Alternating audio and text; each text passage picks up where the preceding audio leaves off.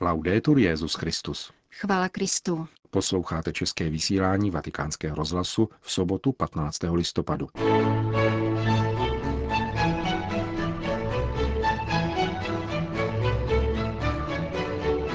Péče o lidský život a varování před falešným soucitem. To byla témata promluvy papeže Františka na setkání s italskou asociací katolických lékařů. Svatý stolec pořádá sympozium o prostituci a obchodu s lidmi. Italská občanská společnost se mobilizuje proti výuce genderové teorie ve státních školách. To jsou témata našeho dnešního pořadu, kterým provázejí Milan Glázer a Jana Gruberová.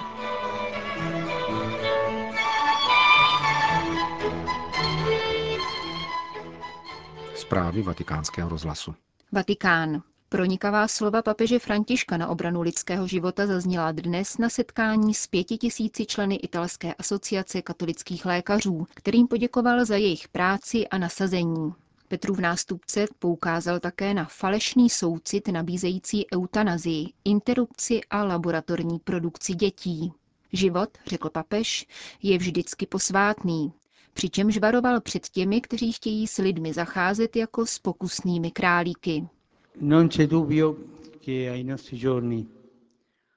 Není pochyb, že v naší době v důsledku vědecko-technického pokroku značně vzrostly možnosti fyzického uzdravování. Nicméně z určitého hlediska se zdá, že došlo také k umenšení schopnosti pečovat o člověka, zejména trpícího, křehkého a bezbraného. Výdobytky vědy a medicíny totiž mohou přispět ke zlepšení lidského života jenom pokud se nevzdálí od mravního základu těchto disciplín.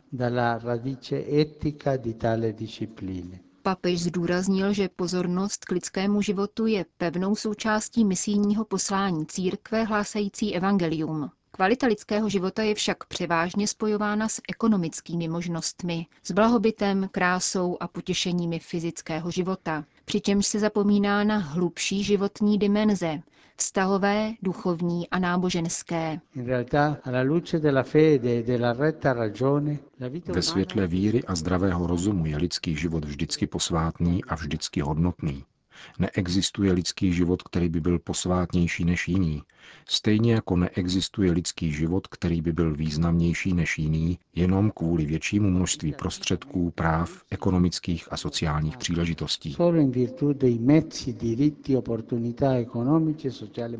Svými slovy a příkladem, řekl dále papež italské asociaci katolických lékařů, dosvědčujete, že lidský život je vždy posvátný, hodnotný a nedotknutelný a jako takový, že si zasluhuje lásku a péči.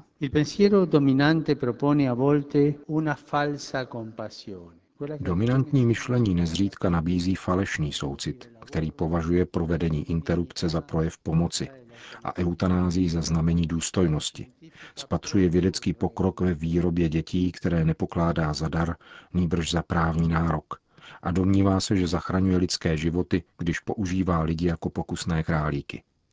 Naproti tomu evangelní soucit doprovází blížního jako milosrdný Samaritán, který spatřil potřebného, bylo mu jej líto, přistoupil k němu a poskytl konkrétní pomoc. Papež povzbudil lékaře v jejich poslání v každodenním kontaktu s lidským utrpením. Věrnost evangeliu života a úcta k životu jakožto božímu daru někdy vyžaduje odvážná rozhodnutí, která jdou proti proudu a za určitých okolností se mohou stát námitkou svědomí. K tomu pak svatý otec dodal z patra. Žijeme v době experimentování se životem, špatných experimentů a výroby dětí na místo jejich přijetí jakožto daru, jak jsem řekl. Toto zahrávání si s životem, předtím se mějte na pozoru, protože to je hřích proti stvořiteli, proti Bohu stvořiteli, který věci takto stvořil.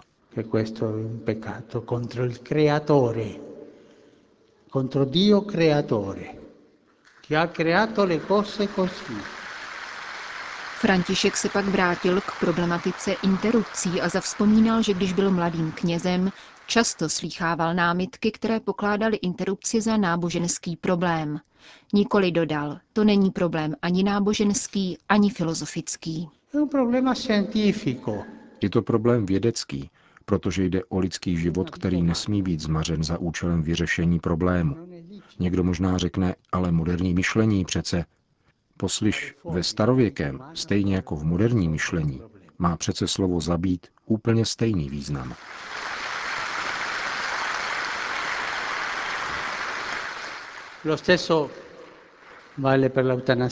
A to též platí pro eutanázii. Všichni víme, že na mnoha lidech je v této skartační kultuře praktikována skrytá eutanázie. Existuje však i jiná a ta spočívá v tom, že se Bohu řekne, já si konec života rozhodnu sám, jak já chci. A to je hřích proti Bohu stvořiteli. Přemýšlejte o tom. Řekl papež František italským katolickým lékařům, jejíž asociace oslavila v těchto dnech 70. výročí svého založení. Svatý otec jim poděkoval za jejich službu a s odkazem na patrona ošetřovatelů a nemocných v samotném závěru řekl. San Camilo de Lelis, nel suggerire il metodo più efficace Svatý Kamil de Lelis radil, že nejúčinnější metoda péče o nemocné spočívá v tom, že se do rukou vkládá víc srdce. A to je také moje přání. Pana Maria Salus Infirmorum ať podporuje úmysly, s nimiž se věnujete svoji činnosti. Prosím vás, abyste se za mne modlili a ze srdce vám žehnám.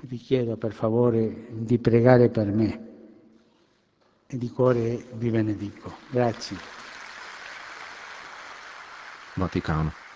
21 milionů mužů, dětí a žen je nuceno k prostituci nebo vystaveno otroctví v nejrůznějších formách a v rozličných společenských sektorech. Tento počet se každoročně zvyšuje o 3 miliony.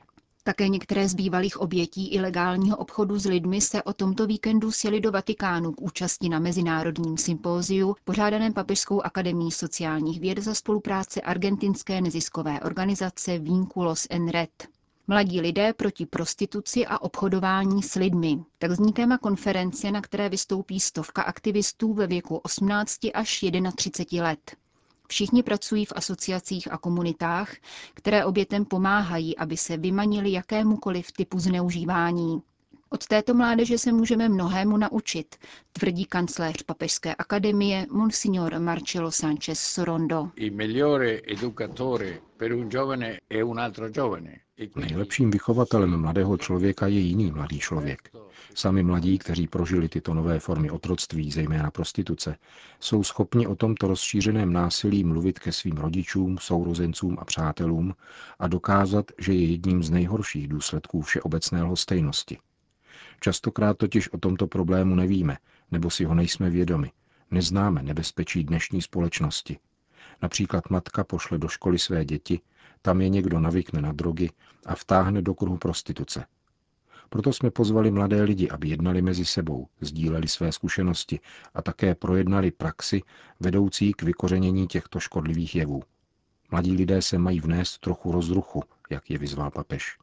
Tímto hlukem a tlakem chceme prolomit otroctví, do kterého nás uvrhly velké nadnárodní firmy svým zájmem o zisk a ukázat skutečnou lidskou důstojnost. A vycházíme přitom od mladých lidí, kteří danou situací trpí.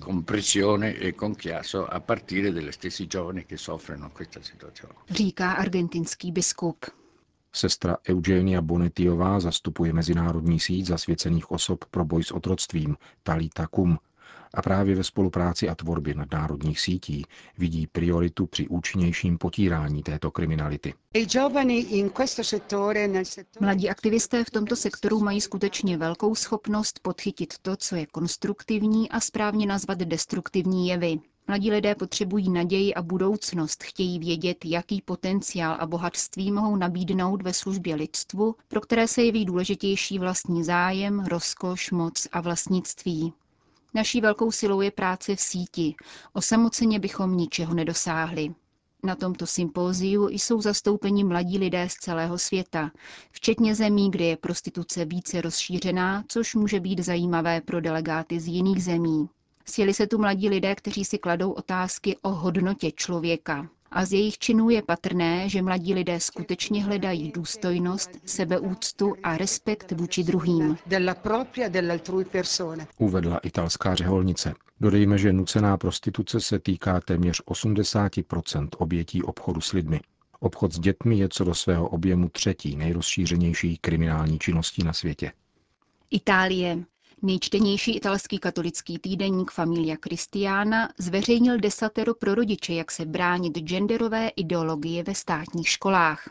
Tisícová manifestace v historickém jádru Říma dnes odpoledne hájila tradiční rodinné hodnoty. A Fórum pro rodinných asociací předložilo italskému parlamentu Národní plán pro rodinu, ve kterém žádá, aby se političtí představitelé celistvě věnovali otázkám dnešní rodiny, od ekonomické podpory až po vzdělávání. Dokument zmíněného združení mimo jiné zdůrazňuje, že 29 organizací LGTB vstoupilo v minulém školním roce do italských vzdělávacích zařízení často bez vědomí rodičů. Pro vatikánský rozhlas hovoří předseda fóra Francesco Belletti. Vidíme tu dva kritické body.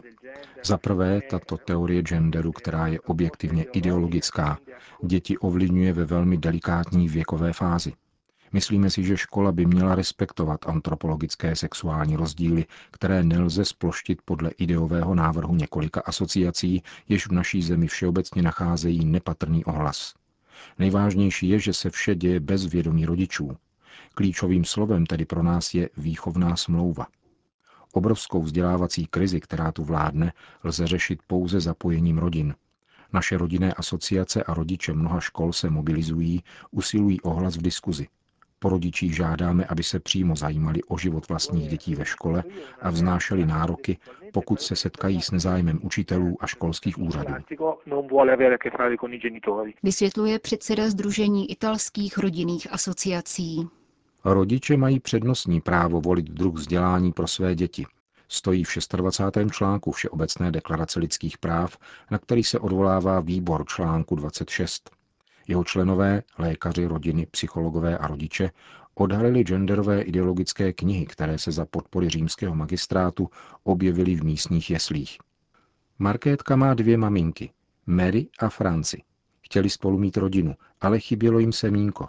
Franci dostala od hodného pána v jedné holandské klinice semínko a dala ho Mary do bříška. Třeba takovéto vyprávění obsahuje svazeček pod názvem Malý příběh jedné rodiny který v souladu s liniemi Světové zdravotnické organizace a Evropské unie takzvaně bojuje proti diskriminaci a homofóbii. Za pomoci pastelových ilustrací rozbíjí rodinný model už od útlého dětství, a to bez jakéhokoliv vědeckého a pedagogického podkladu, zdůrazňuje Maria Chiara Inareliová, která ve státním školství vyučuje víc než 20 let. Podle mnoha psychologů dodává naopak popření přirozené evidence, tedy mužského či ženského pohlaví, jako nevyvratitelné přirozené danosti, u dětí vede k vážným psychotickým poruchám. E to je zcela zřejmé a tomuto nebezpečí se nesmíme vystavovat. Nemůžeme dělat pokusy na dětech. Všeobecná deklarace lidských práv vznikla po děsivém období nacistické propagandy ve školních lavicích. Dávejme tedy velký pozor. Máme tu značnou zodpovědnost. Musíme zůstat na úrovni rozumu, vědy, odkazu k přirozenému přírodnímu kontextu, k danosti, v jejímž rámci se mají pohybovat veškeré lidské sociální konstrukty.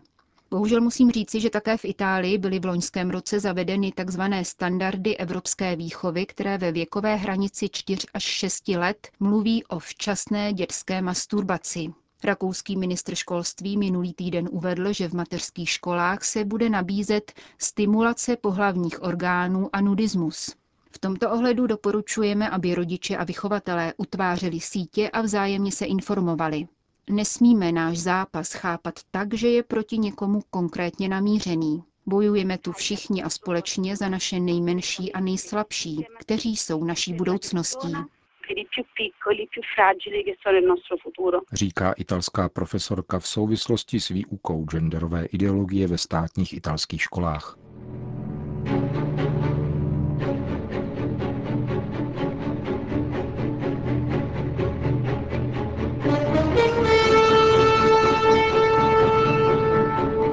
Končíme české vysílání vatikánského rozhlasu. Chvála Kristu. Laudetur Jezus Christus.